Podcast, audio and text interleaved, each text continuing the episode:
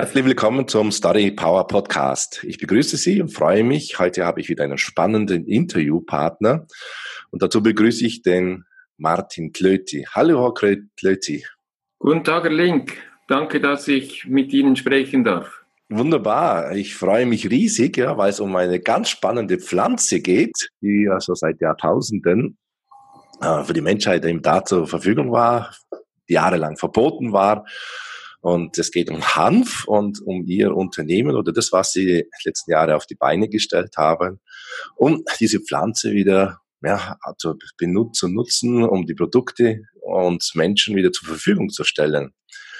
Bevor wir da intensiver reingehen in die, das ist eine Genossenschaft, die Sie gegründet haben, kurz mal vorher noch, wenn es mal die Genossenschaft einfach mit ein paar Worte vorstellen und dann schauen wir so ein paar Sachen noch bei Ihrem persönlichen und dann zu der heutigen Zeit. Ähm, wenn Sie mal kurz mal das Unternehmen, die Genossenschaft vorstellen, um die es heute geht. Ich darf Ihnen die Genossenschaft Glernisch Textil vorstellen. Da geht es eigentlich darum, dass wir vom Stängel auf dem Feld bis zum Kleidungsstück im Gestell alles von A bis Z verantworten können.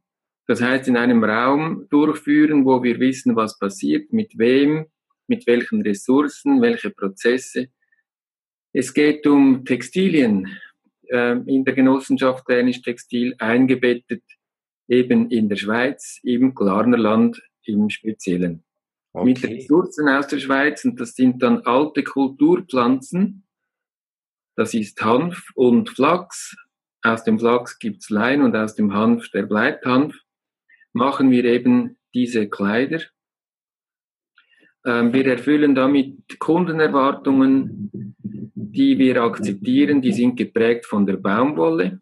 Und wenn wir von Kleidung und Breite des Marktes sprechen, dann bringen wir eben ähm, Hanf zu einer Konditionierung wie die Baumwolle oder in, eine, in ein Gefühl und in eine Erscheinung wie die Baumwolle eine Hose ist eine Hose und ein Hemd ist ein Hemd, so wie es sich die Kundin oder der Kunde vorstellt und nicht wie wir ihn da hinprügeln, dass jetzt eine Hanfhose eben das Schönere wäre, sondern es ist die Baumwolle, die er erwartet oder die sie erwartet und das machen wir quasi mit Baumwolle, aber eben aus Hanf mhm. und ähm, damit ähm, schaffen wir eine faire Mode, eine faire Modelinie, und ähm, im Rahmen dieser fairen Modelinien eben auch produktive Arbeitsplätze zurück in der Schweiz oder in der Region. Es ist ein regionales Modell, das sich multiplizieren und über die Welt wieder ausbreiten lässt. Da werde ich dann später noch dazu kommen. Da kommen wir später noch. Eine, eine Frage, die gerade aufgetaucht ist, ist die, Sie hatten erzählt, dass Sie alles in einer Halle machen. War das gerade teilweise so, dass man diesen Prozess vom Hallen bis zur Hose oder bis zum Hemd auch mal aufgeteilt hatte in verschiedene Häuser? Ja, man hat ja vor allem den ganzen textilen Wertschöpfungsprozess im Rahmen oder im Zuge der Globalisierung über die Welt verteilt. Mhm. Und man hat, es wäre noch ja harmlos, wenn man es über verschiedene Hallen verteilt hätte, aber man hatte da tausende von Kilometer ähm, eingeschaltet. Man produziert die Baumwolle in ausgewählten Weltregionen, in monopolistisch, also in Monokulturen. Mhm. Und äh, man vernäht und verarbeitet diese Materialien in anderen Weltregionen und konsumieren tut man sie noch einmal in anderen Weltregionen über die ganze Welt verteilt. Also es ist ein globaler Prozess, der auch in die Anonymität abgefallen ist bei dieser Gelegenheit. Und in dieser Anonymität äh, hat sich die Weltwirtschaft einiges geleistet, wo wir Konsumentinnen und Konsumenten eigentlich nichts damit, nichts mehr zu tun haben möchten. Hm. Und mir ist es selbst so ergangen, dass ich mir schwer getan habe, meine neuen Kleider zu kaufen ähm, und auf die Gewissensfrage keine Antworten bekommen habe und da dann eben mir geschworen habe, dann kaufe ich jetzt alles nur noch Secondhand, um es wenigstens einigermaßen zu reduzieren, das schlechte Gewissen. Aber Secondhand macht nicht immer ganz Freude und so haben wir uns dann eben ähm, entschlossen, ja, dann tun wir es selber im richtigen gerechten und ethisch-moralisch guten Sinn. Und da sind wir dann gelandet mit, ähm, wie, welche Mittel brauchen wir dazu? Wie sieht der textile Wertschöpfungsprozess aus?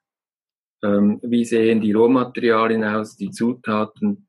Wie vereinbaren wir Arbeitsverhältnisse, mit denen die Menschen eben auch ähm, gut leben können und wo wir tatsächlich auf die Fragen der Konsumentinnen und Konsumenten jede Antwort ohne lange um uns um den Brei zu drücken auch geben können. Und von daher haben wir dann gesagt, ja, dann machen wir das von A bis Z in einem überblickbaren eigenen nahen Raum.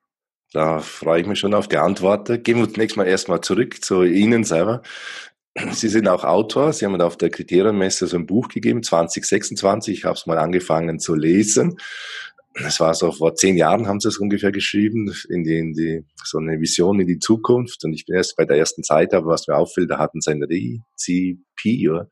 Das ist das heutige Smartphone, also ein Gerät, das das macht eben, was heute macht. Und soweit ich mich erinnere, gab es 2007 eben das noch nicht. Ja, also sehr, also eine Voraussage, die zugetroffen hat. Schauen wir uns an, ähm, wo sind Sie aufgewachsen und so das Elternhaus, wie war das und hat, haben Sie da etwas mitnehmen können für die heutige Tätigkeit?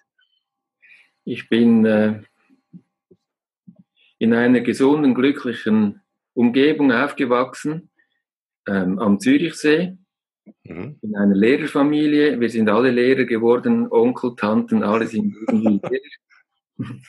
Und ähm, wir sind äh, mit Garten aufgewachsen und da habe ich, glaube ich, meine Liebe entdeckt auch für die Ressourcen. Also wir haben uns äh, eichen können mit Erde, mit Luft, mit Wasser am Zürichsee mit Gras, mit Meer und mit äh, Arbeiten im Garten und von daher auch, glaube ich, der Bezug zu den Ressourcen, zu den natürlichen Ressourcen okay. und zur Schöpfung irgendwo.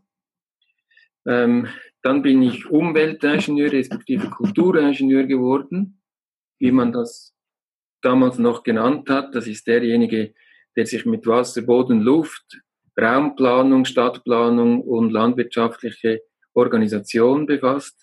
Also Kulturingenieur nicht im Sinne von Theater, Oper, sowas, sondern mit der Landschaft. In dem Landwirtschaftskultur. Ah, okay, ja. Kulturen im Sinne der Landwirtschaft, aber eben auch Kultur im urbanen städtischen Raum. Mhm. Und das Kultivieren kommt davon, aber auch dies im ländlichen wie im städtischen Raum. Und ähm, so Gemeindeingenieure in der Schweiz sind typische Kulturingenieure. Das wurde mal ähm, verändert in einen Umweltingenieur und die Umweltingenieure sind heute auch Ressourceningenieure. Also mhm. es hat mit den natürlichen Gegebenheiten und mit dem ähm, Schöpfen von diesen Ressourcen, mit der Verwendung von diesen Ressourcen zum Zwecke der Zivilisation zu tun und über die Zeit ist auch die ganze Dimension der Verantwortung herangewachsen. Wie gehen wir mit diesen Ressourcen um? Und ähm, ich habe mich ähm, eigentlich immer mit Wasser beschäftigen wollen, habe äh, der Welt das Wasser organisieren wollen, auch in trockenen, ariden und semiariden äh, äh, Gebieten. Mhm. Und bin da auch an der Hochschule Assistent für Siedlungswasserbau gewesen. Es hat nicht wollen sein, ich bin äh, in die Bankumgebung abgedriftet über Jahrzehnte habe dort Kommunikation gemacht und Internet, die ersten Internet- und E-Banking-Lösungen für Schweizer Banken mitgestalten und mitverantworten dürfen. Und dann war der 9-11, dieser ominöse, verhängnisvolle Tag, an den sich jeder erinnern war, äh, mag, war auch für mich ein einschneidender Tag. Ei. Da bin ich zurück in die Schule, meine Eltern eben hatten mich da gedrängt, du machst deine Lebensversicherung, wirst Primarlehrer und ähm, weißt nie, wann du es brauchen kannst. Und das war dann tatsächlich an diesem 11. September der hey. Fall. Respektive kurz darauf habe ich ähm, neunjährige Drittklässler für ein Langzeitvikariat übernommen. Und das war mir dann das Sprungbrett, um in der Fachhochschule äh, Dozent zu werden. mein Wissen weiterzugeben, was ich in den Banken erworben hatte in Richtung Projektmanagement und Betriebswirtschaft mhm. und habe das den Studierenden weitergeben können. Bin, äh, wenn ich den Bogen fertig machen darf, ja, da auch mit der Industrie und der Textilindustrie in Verbindung gekommen. Bin nach China geschickt worden, auch für die Textilindustrie als ähm, Anwender von theoretischem Wissen oder respektive als Umsetzer von praktischen Erfahrungen in theoretisches Wissen. Das war immer unsere Doktorrolle als Dozent oder als Professor und habe da den Schock in China eingefahren. Das Buch, das Sie erwähnt haben, handelt davon, von dieser grenzenlosen Ausbeutung. Und auf einem Rückflug von China habe ich mir dann geschworen, respektive musste ich mir Luft machen und habe das ähm, niedergeschrieben, was muss passieren, damit die Welt in den nächsten 20 Jahren diese Verwerfungen wieder gut machen kann, damit das wieder in Ordnung kommt und damit alle wieder zu sich finden und auch diese, die, äh, diese Verzerrungen der Sichten wieder korrekt werden, damit wir nicht denken, ja, wir haben ja sauberes Wasser, saubere Luft und ähm, alles gut in bester Ordnung bei uns. Und in Asien ist die Hölle los, oder? Ohne dass wir realisieren, das ist ja wegen uns, weil wir alles ausgelagert haben und weil wir uns ohne schmutzige Hände machen zu müssen, eben eindecken mit diesen Konsumgütern, die in Asien für uns produziert werden, nach wie vor und ähm, mit allen Nebenwirkungen und Umweltfolgen und ethisch-sozialisch, so, ethisch-moralischen Verwerflichkeiten, die wir eigentlich ähm, gemeint haben, hätten wir hinter uns, aber wir haben sie halt einfach ausgelagert. Und jetzt, damit wir uns der Verantwortung stellen können, ähm, holt eben die Genossenschaft Lernisch Textil im Bereich des Textilen als einem der fünf alltäglichen Bedürfnisse, sich anziehen zu können, holt sie das wieder zurück. Ähm, zum Buch nochmal, haben Sie das als Zwischenbilanz also mal gemacht? Also das ist ungefähr vor zehn Jahren haben Sie es geschrieben. Jetzt mhm. haben wir noch 18, also acht Jahre Größenordnung bis 2026. Wo stehen wir denn so jetzt? Äh, der Zeitraum ist 6 bis 26, jetzt sind wir ah, 6 bis 26, ja. 19. Die Miete ist überschritten. Es hat sich einiges bewahrheitet. Also im Buch steht zum Beispiel auch ein unterirdisches Fördersystem, weil damals, als ich das ähm, in der Schule auch lernen durfte oder vertreten durfte, hat man immer gesagt, es gibt gute und schlechte Industriestandorte und die guten sind an der Autobahn und die schlechten sind weit davon ab. Und da habe ich ein unterirdisches Logistik- und Fördersystem das heißt im Buch auf, automatisches Logistikfördersystem, auch beschrieben und auch in der Schule in mehreren Semesterarbeiten ausgefertigt. Und das kommt heute jetzt auch im dritten Anlauf tatsächlich mhm. In die Politik, respektive ist bereits dort angekommen und es bestehen Projekte nicht mit mir, leider, aber immerhin, es bewahrheitet sich, dass da Teststrecken erstellt werden auch in Deutschland übrigens gibt es solche Teststrecken, ja.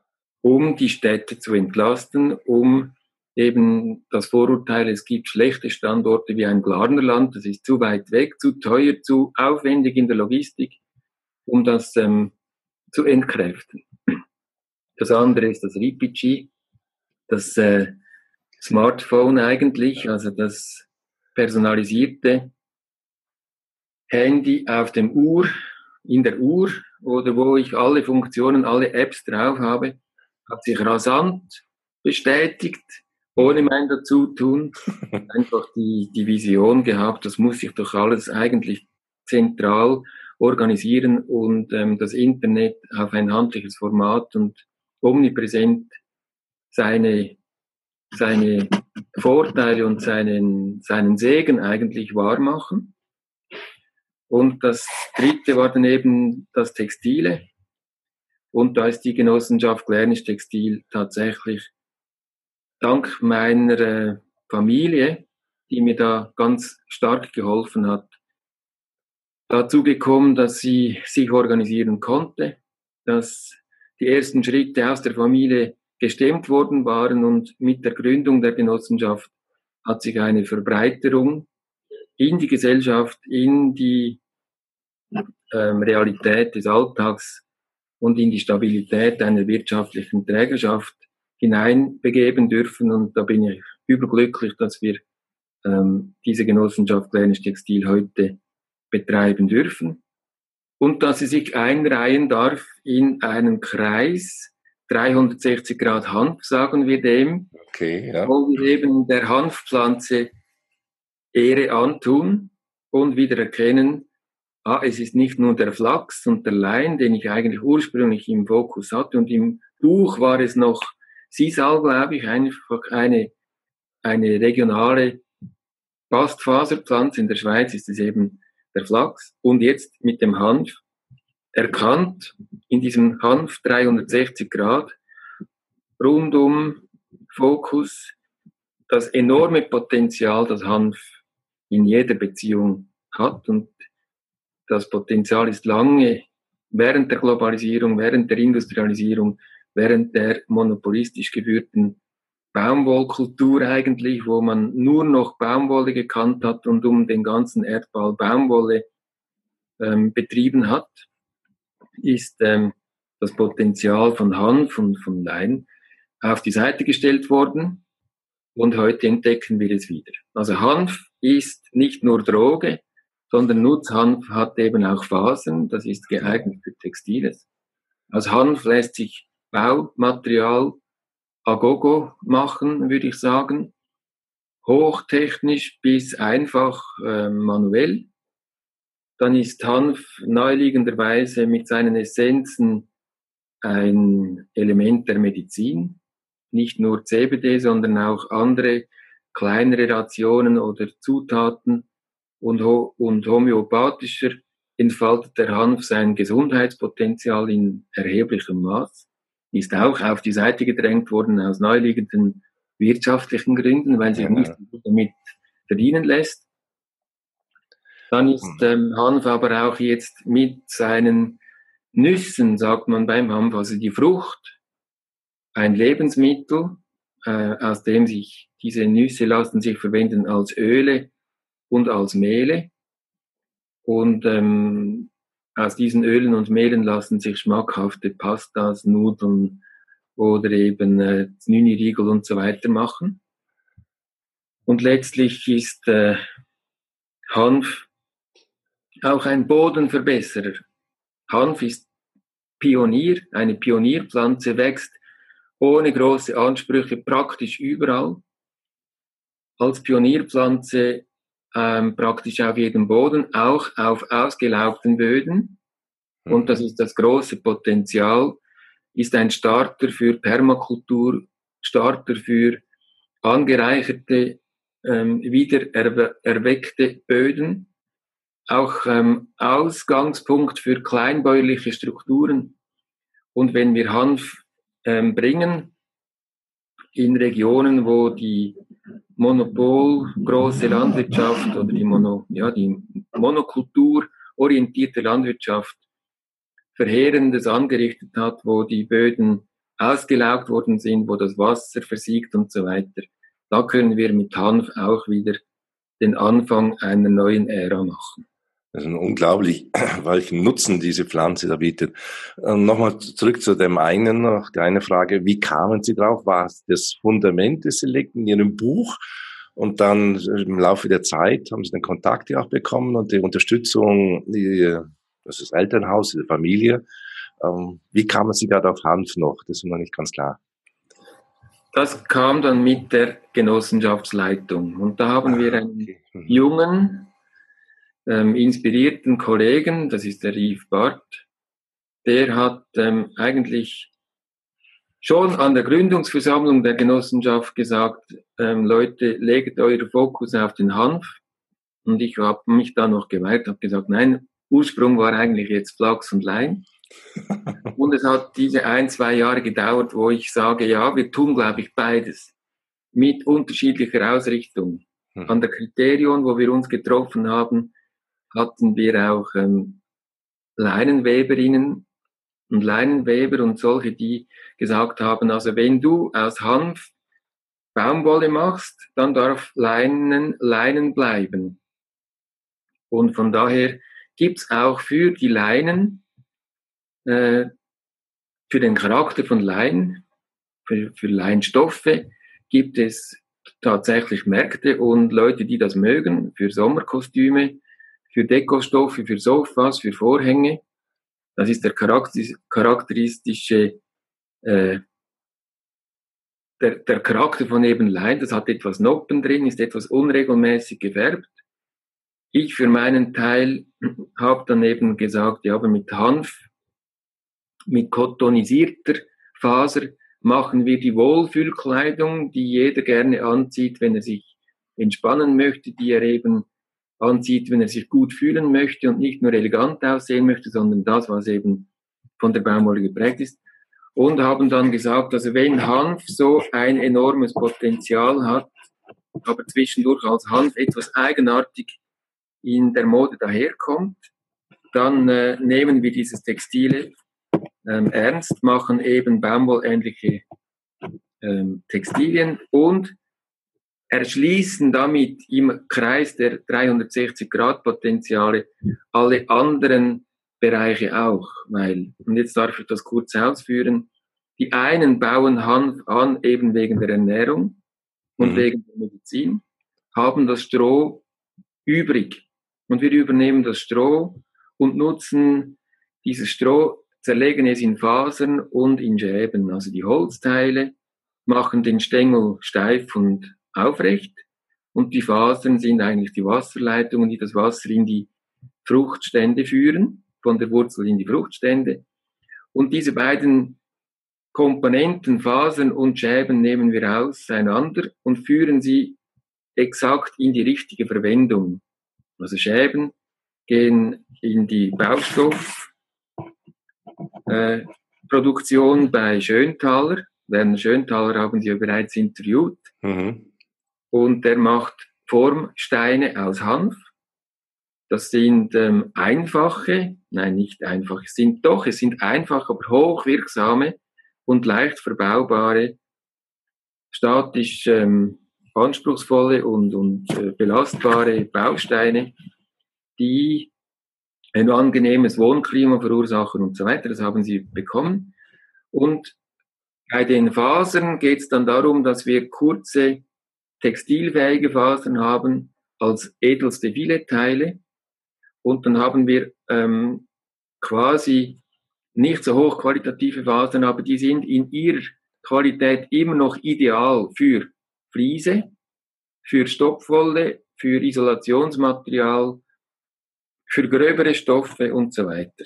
Mhm. Und von daher legen wir mit diesem Hanf tatsächlich eine neue Ära in ihren Grundfesten, legen wir sie auf und bringen Hanf, sein Nutzenpotenzial zurück ins Bewusstsein, in die praktische Anwendung, zusammen mit diesen Partnern. Oh, wunderbar. Ich möchte noch bei einem nachschauen. Wo ähm, wird der Hanf geerntet? Wird jetzt in Schweiz geerntet oder holen Sie den von Südtirol, fahren hierher, machen das auseinander, also die, die Blüten und äh, die, die Körner oder so weiter, die sind vorher schon weg. Ah, die Blüten und die Körner, ja, genau. Die, ja, die werden ja von den Bauern schon geerntet. Genau. Und die kriegen wieder dementsprechende Lieferanten, also wir Alpenpioniere auf der einen Seite, die diese Samen daraus machen und die Blüten, das ist für das Medizinische, was ich soweit erfahren habe. Dann bekommen die das und dann bekommen sie die, ähm, so, die, die Stängel, die übrig gebliebenen Stängel, also wenn das da nichts mehr dran ist. Das Stroh. Das, das wird ja. bei Ihnen in, in der Halle oder bei Ihnen, äh, angeliefert, oder? Ja, jetzt passen wir auf die Logistik auf. Wir gehen den Bauern entgegen mit einer mobilen Brechanlage. Die haben wir auf LKW-Pritschen. Okay, ja. Das sind zwei bis drei Pritschen mit einem Tieflader. Das gibt eine Produktionslinie von etwa 30 Metern. Und da lassen wir das Stroh über Walzen laufen, so dass sich eben diese Fasern und die Schäben voneinander trennen. Zuvor haben die Landwirte das Stroh auf dem Feld geröstet da hat eine Fermentierung eingesetzt, die die verbindenden äh, Leime zwischen Fasern und Schäben äh, begonnen haben aufzulösen. Und das hilft uns mit dieser Röste, dass wir die Fasern und Schäben auseinanderkriegen über diese Walzen. Das ist die Vorstufe von dem, was die Spinnerei, respektive was die Wäscherei nachher übernimmt. Das erstellen wir auch selber. Das machen wir dann allerdings zentral. Also ah, okay, die, halt die, Brechanlage geht zu den Landwirten. Die Landwirte ja. fordern wir auf, etwa regional ihre Stroherträge zusammenzubringen auf einem Platz.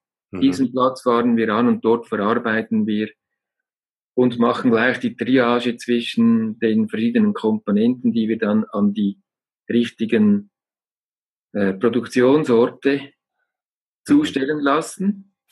Aber wir ersparen uns große Transporte von einem Rohmaterial, das noch nicht verarbeitet ist. Also wir sparen uns Strohtransporte durch quer durch die Region hm. und nehmen nur die Fasern mit nach Hause, lassen die Schäben zu Schöntaler bereits verschicken und so. Und von daher ist es eine Optimierung auch der logistischen Aufwände.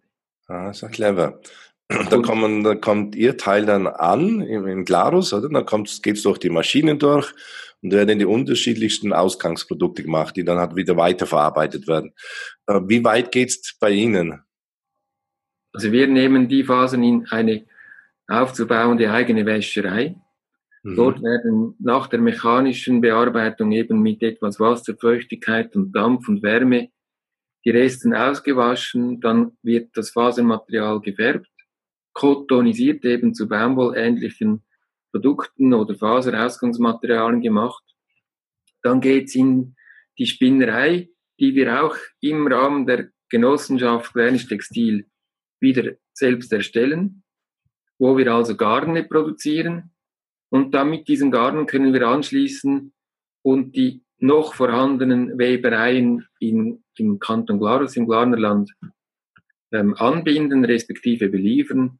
Und wir bitten diese äh, uns das Tuch zu weben. Und wenn wir dann das Tuch haben, fragen wir die Konsumentinnen und Konsumenten, und was soll aus diesem Tuch werden? Mhm. da werden wir beginnen mit geraden Schnitten, mit äh, einfachen Küchentüchern, mit Bettwäsche, mit Meterware, die wir an Tuchverarbeiter weitergeben. Übrigens geben wir auch das Garn an Weberinnen und Weber, die das in der Handarbeit oder in kleineren Ateliers machen, weiter. Da gibt es auch ganz viele Befreundete in der ganzen Schweiz und in der, in dem grenznahen Ausland. Und für das Nähen von diesen Tüchern zu eben diesen Produkten, Küche, Mode, äh, Schlafen, mhm. da werden wir Nähateliers im ganzen Tal stiften. Also das sind dann Werkstätten, zusätzlich zu denen, die schon bestehen. Wir haben zum Beispiel eine Organisation Glarnersteg, das sind Werkstätten, da arbeiten Menschen mit Menschen mit einer gewissen Beeinträchtigung und machen aber sehr schöne Produkte.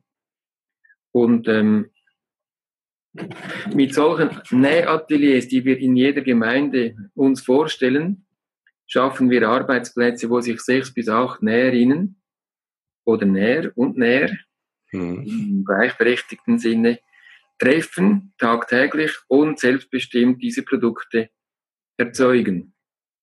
Zuvor haben wir diese Produkte zugeschnitten in der Zentrale bei uns in Glarus und haben sie versehen mit der Arbeitsanleitung, wie das zu vernähen ist. Dann kommen die zurück und dann gehen sie in die Schweiz, aus dem Glarnerland heraus, in die Schweiz oder in die weitere Welt, nach mhm. Zürich oder eben in andere Städte. Und das Geld bringen wir zurück ins Glanerland und können damit die Arbeiten fair bezahlen. Also jeder, der was verrichtet hat, bekommt dafür einen fairen vereinbarten Lohn. Wir sind nicht diejenigen, die bestimmen, wer was wie schnell tut und wie weniger dafür bekommt, sondern wir laden ein, dass jetzt was zu nähen wäre und wir vereinbaren mit diesen Partnerinnen und Partnern wie sie mit uns im Sinne der Genossenschaft verkehren möchten, sind sie selbstständige Unternehmerinnen und Unternehmer, die als Unternehmenspartner auftreten oder sind sie ähm, lieber damit bedient, dass sie angestellt werden und wir uns um die Sozialversicherungen kümmern. Also das sind offene, zu vereinbarende Verhältnisse, Arbeitsverhältnisse und Partnerverhältnisse und Kooperationsverhältnisse. Mhm. Jetzt mit der Wiederverwendbarkeit, ich habe jetzt gehört, der Hanfstein, den kann man wiederverwenden, wenn zum Beispiel nach 100 Jahren das Haus abgerissen wird, dann wird es gemahlen und dann ist es wieder Ausgangsprodukt für, für weitere. Ähm, wie stark lässt sich äh, so Textilien aus Hanf wiederverwenden, wenn die mal getragen sind? Ja, wir sprechen, Sie sprechen die Kreislaufwirtschaft an. Ja. Im Gegensatz zur Zirkularwirtschaft, wo alles auf einer Linie ähm, vom, vom Aus, Ausnehmen bis zum Wegwerfen auf einer Linie verläuft. Mhm. In der Kla Kreislaufwirtschaft verstehen wir uns als Gäste der Welt. Und wir nehmen das, was uns die Welt, die Erde, das Klima, die Schöpfung uns gibt, zur Verfügung stellt und wir setzen es in unseren Zweck für unsere Bedürfnisse in den Zweck. Und wenn die Bedürfnisse erfüllt sind und ähm, das Produkt seinen Zweck erfüllt hat, dann geben wir es der Welt zurück, respektive dem Boden zurück. Und das ist dann die Kreislaufwirtschaft. Das heißt, wir müssen dafür sorgen, wir sind aufgefordert dafür zu sorgen, dass nichts Fremdes, was nicht, womit die Welt nicht umgehen könnte, nicht dazukommt. Also kein Chemikalien oder sowas. Keine Chemikalien, keine, keine Gifte, keine ähm, Dinge, die nicht kompostierbar wären. Und ja. von daher, wenn wir mit natürlichen Materialien auch im Textilienbereich von A bis Z konsequent arbeiten, dann lassen sich unsere Textilien kompostieren zum Schluss. Oh, ähm, okay. ähm, verwenden als, ja, es gibt natürlich dazwischen noch zwei, drei Aspekte, die ich betonen möchte. Wir machen langlebige Textilien, das heißt, wir tragen sie als Konsumentinnen und Konsumenten mehr wie dreimal. Wenn Sie heute äh, zwischendurch haben, dann können Sie die nach drei Mal waschen kaum mehr erkennen als T-Shirt, sondern als irgendein was anderes. Mhm. Oder als eine Hose, die Ihnen nicht mehr sitzt. Das vermeiden wir ganz bewusst, indem wir starke ähm, stabile, qualitativ hochwertige äh, Mode erzeugen. So à la frühere, ja, und jetzt wage ich den Vergleich, einen Gap, zum Beispiel ein Poloshirt von Gap, das war ganz dicke, feste Ware, habe ich mir immer als Lieblingsshirt gehabt, 20 Jahre im Kasten, das gibt's heute praktisch gar nicht mehr, dass man ein textiles Stück so lange als Lieblingsstück behalten kann. Hm. Das möchten wir wieder erreichen. Genauso bei den Jeans, bei den Hosen, bei Westons, bei Kostümen. Also lange tragen ist auch ein Beitrag zur Kreislaufwirtschaft, wenn das bei mir eben zirkuliert im Gebrauch. Zweitens, Kreislaufwirtschaft ist, ähm, Sie dürfen ja schneiden, oder? Den Beitrag. Ja. ich habe es zwar nicht vor. Kreislaufwirtschaft ist, wenn man Upcycling macht. Also wenn etwas Getragenes keine Freude mehr macht, mhm. dann ist das Gegenstand für eine Veränderung. Man, äh, es gibt Künstlerinnen und Künstler, die machen daraus etwas Neues. Es gibt Designerinnen und Designer, die machen aus gebrauchter Mode frische, neue Mode, die wieder Freude und Lust produziert. Mhm. Und von daher ist das auch Gegenstand von Upcycling, weil sie ja stabile Ware ist, unsere Mode, lässt sie sich auch verändern und, und umbauen und neu gestalten. Und dann drittens eben konsequent, irgendwann ist Ende der Stange, irgendwann ist der Lebenszyklus abgelaufen, auch trotz allen Upcyclings. Und dann ist es wesentlich, dass man die ähm, Materialien der Erde wieder zurückgeben kann. Das heißt, sie haben daneben keine Gifte, keine Verunreinigungen, keine Kompositionen, die sich nicht mehr auseinandernehmen lassen. Man kann sie zerlegen und in ihren einzelnen Komponenten ähm, der Erde zurückgeben. Mhm. Auf Ihrer Internetseite findet man dann schon Orte, wo, wo man so Textilien kaufen kann? Nein. Wir sind da ähm, noch im Aufbau dieser Produktionskette. Wir sind sehr gut unterwegs, das darf ich heute mit Beruhigung sagen. Nach eineinhalb Jahren, ähm, wo wir uns formiert haben, haben wir noch einmal ganz fest Struktur gemacht. Wir sind jetzt auch, wenn ich Holz berühren darf, finanziell gesichert. Okay. Wir dürfen jetzt ähm, uns tatsächlich auch mit einem Technologiepartner über Spinnereiausrüstung auf höchstem Niveau unterhalten und sind also in der Lage, Garne zu machen. Und mit diesen standardisierten Garnen sind wir in der Lage, die Webereien anzusprechen, die lange, schon lange auf uns warten. Und damit kommen wir in die Lage, dass wir Tücher haben, mit denen wir den Markt ansprechen dürfen. Mhm. Und wenn wir dann da so weit sind, haben wir in den Köpfen, dass wir neben dem Hauptbahnhof Zürich in Zusammenarbeit mit anderen, die für faire Mode einstehen, ein Leuchtturmlokal haben werden, wo wir uns im Auge des Zyklons in der Stadt der Urbanität der Schweiz, oder? Im Auge des Zyklons. Eigentlich zeigen und sagen, müsst nicht mehr länger ähm, euch beklagen, dass die Mode verwerflich ist, sondern wir haben sie jetzt, ihr dürft euch mit uns freuen, ähm, berührt sie, zieht sie an und ähm, lebt sie, oder? Und da ist eigentlich dann dieses erste Lokal, wo wir als verlängerten, als verlängerte Werkbank zeigen, wie das entsteht, wo wir einen Job haben, wo man es kaufen kann und wo wir auch ähm, die Geschichte erzählen dazu, wie das entstanden ist. Das in Zusammenarbeit mit Fair Fashion Forum.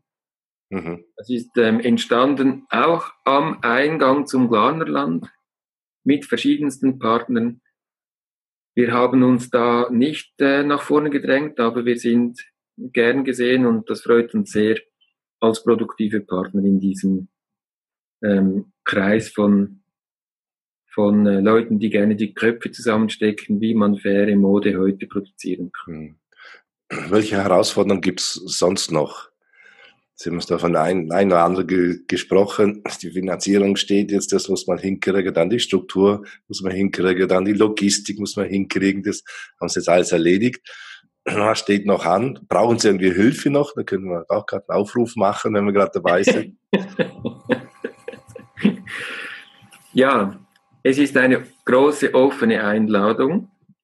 Ähm, die Genossenschaft Granisch Textil, wir verstehen das, haben das immer so verstanden, dass wir erzählen und einladen.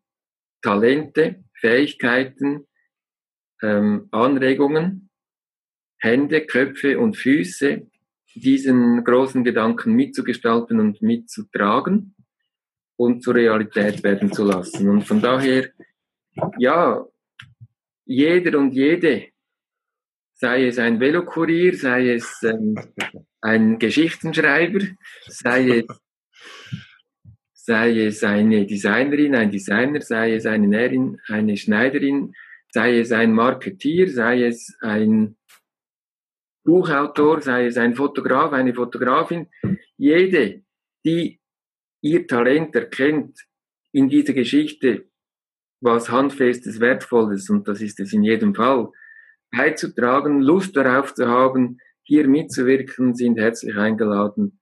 Und ähm, finden uns auf unserer Webseite www.glernischtextil.ch und von daher herzlich willkommen. Es sind alle irgendwie und irgendwann und auf irgendeine Art und Weise wertvolle Partnerinnen und Partner. Das ist ein großes Projekt, das Sie da vorhaben, ja. Also das ist irgendwie, die sollen wieder eine Industrie aufbauen, oder? Eine Hanfindustrie, also mit einem, mit ihrem, mit ihrer Genossenschaft, aber soll noch weitergehen. Ja. Haben Sie noch jetzt abgesehen von der Einladung, gibt es sonst noch einen Wunsch, den Sie haben? Ja, ich möchte ein Zitat ähm, vorlesen. Das kommt aus der Zeit von der letzten Woche, das ist die vom 4. April. Und da ist ein Artikel von oder über Stephanie Kelton. Das ist eine Kenne ich noch nicht.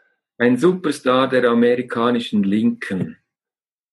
So, und sie sagt, ist eine Ökonomin, sie sagt, ich zeige das Bild und frage, in, in ihren, sie ist auch eine Dozentin, in ihren Unterrichtseinheiten, wo hatte der Biber das Geld her, um den Damm zu bauen? Dann lachen alle. Oder viele sagen, ja, der Umbau der Wirtschaft ist so teuer, das können wir uns nicht leisten. Klimaschutz können wir uns nicht leisten, ist so teuer. Sagt sie also, wo hatte der Biber das Geld her, um den Damm zu bauen? Dann lachen alle und daraufhin sage ich, er hat sich wahrscheinlich einfach gedacht, da drüben gibt es Äste und Stöcke, die hole ich mir jetzt und baue meinen Damm. Und da sind wir Menschen die Krone der Schöpfung.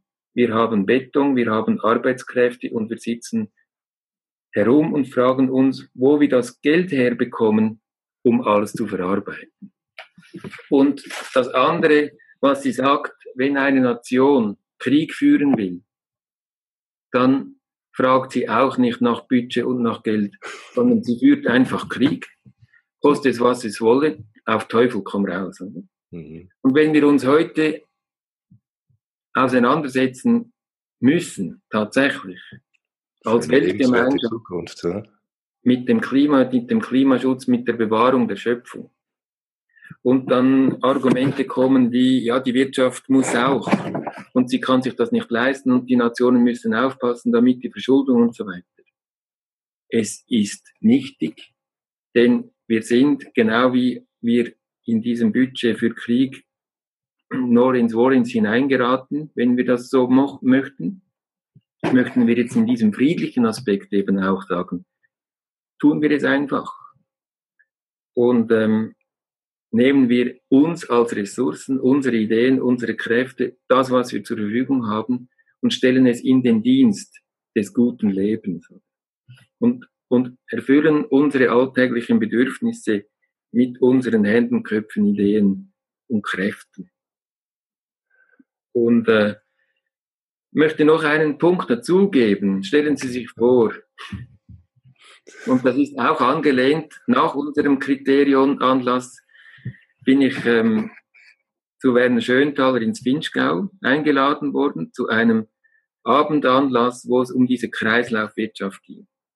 Und da haben wir einen Hannes Götz zusammen mit den zwei vom Dreierteam Luca und Kunigunde kennengelernt. Die sind in einem Basiscamp, ein Gemeinschaftszentrum. Sie nennen es Social Reactivation. Sie nennen es Activation. Ich sage dem Reactivation Hub. Mhm. In Schlanders, wo es darum geht, die soziokulturelle Dimension, also die Gesellschaft wieder zu reaktivieren zu dem, was sie fähig ist. Und das stellen wir in den Zusammenhang mit Hanf 360 oder auch mit anderen Ressourcen. Dort gibt es, wie in jedem anderen Gemeinschaftszentrumsatelier, wo man probieren kann, mit Materialien seine Erfindung zu machen, wo die Leute begleitet werden in der Stärkung ihrer Idee, in, in der Stärkung des Vertrauens, in der Stärkung, ja, ich kann das, in dieser Absicht und in dieser Ausrichtung, in dieser Befähigung. Und diese Basis, und das ist der Clou, das ist, ich finde das, das Gelbe vom, vom Ei. Diese Basis ist in einer alten faschistischen Kaserne, die umgestaltet wird ins Landes. So der Realitäts, Real, Realismusarchitektur hat das geheißen, die Schwere, wie auch äh, Tempelhof in Berlin, der Flughafen Tempelhof, das Empfangsgebäude, diese schwere ähm, Architektur. In Italien war es Mussolini, mit dem Faschismus in Deutschland ist es bekannt. Und jetzt in diesen Kasernen, und Kasernen gibt's überall auf der Welt, kommt die Transition, also der Übergang von der kriegerischen Absicht, von der Zerstörung in den Aufbau von Gesellschaft, Kultur, Moral, Wirtschaft, Befähigung, die Welt, die Welt, die, das gute Leben, die Zukunft zu erschließen. Und das ist eine wunderbare Kraft, die da entsteht. Und mit diesem Gedanken, den möchten wir, und ich habe es am Anfang gesagt, den möchten wir nicht nur in einer Region, in der wir selbst wohnen, sondern als Modell in viele andere Regionen tragen können und teilen können mit ganz vielen anderen Regionen, die sehnsüchtig darauf warten, auf diese Stimulierung. Da bin ich ganz fest überzeugt. Und meine wenigen Jahre, die mir noch gegönnt seien, möchte ich eigentlich in diesen Zweck äh, stellen und, und das noch erleben, dass wir nicht nur 26 Bilanz ziehen über das kleine Büchlein, das ich vor äh, 13 Jahren geschrieben habe, sondern Bilanz ziehen über eine enorme Bewegung, die die Welt heute äh, herbeisehnt und tatsächlich auch notwendig hat, wenn sie nicht nur für uns eine gute Welt sein will, sondern auch für, ihre, für unsere nächsten Generationen und noch ganz viele danach in jeder und aller Ewigkeit. Ein wunderbares Schlusswort, zwei wunderbare Schlussworte unseres Interviews. Also ganz spannend und wahrscheinlich werden wir uns in ein, zwei Jahren wieder mal treffen zum Interview oder sonst irgendwo bei einer Gelegenheit, wenn dann das wieder weitergewachsen ist und Sie da schon, was weiß ich, mehrere Projekte da international laufen haben und das beobachten. Ich, also, wunderbare. Überzeugt wird, unsere Wege kreuzen sich, im Universum kreuzen sich die Wege oft und, und schnell. Ja. Ich bedanke mich ganz herzlich, Herr Link, für diese wunderbare Einladung, für die Möglichkeit, dass ich Ihnen und Ihren Zuhörerinnen und Zuhörern unsere, äh, unsere Vision, unser Herzprojekt schildern durfte. Und ich freue mich, äh, dass wir das so teilen konnten. Ich bedanke mich ganz herzlich für diese große Chance. Das war wieder eine Episode im Story Power Podcast. Ich freue mich, dass Sie wieder dabei waren. Sie wissen ja, der Story Power Podcast hilft Unternehmen, dass sie eine wirklich tolle Geschichte schreiben. Heute haben wir über ein Unternehmen gehört, quasi ein Start-up-Unternehmen, das hier Geschichte schreiben wird und es ist wert, diese spannende Geschichte auch zu verbreiten.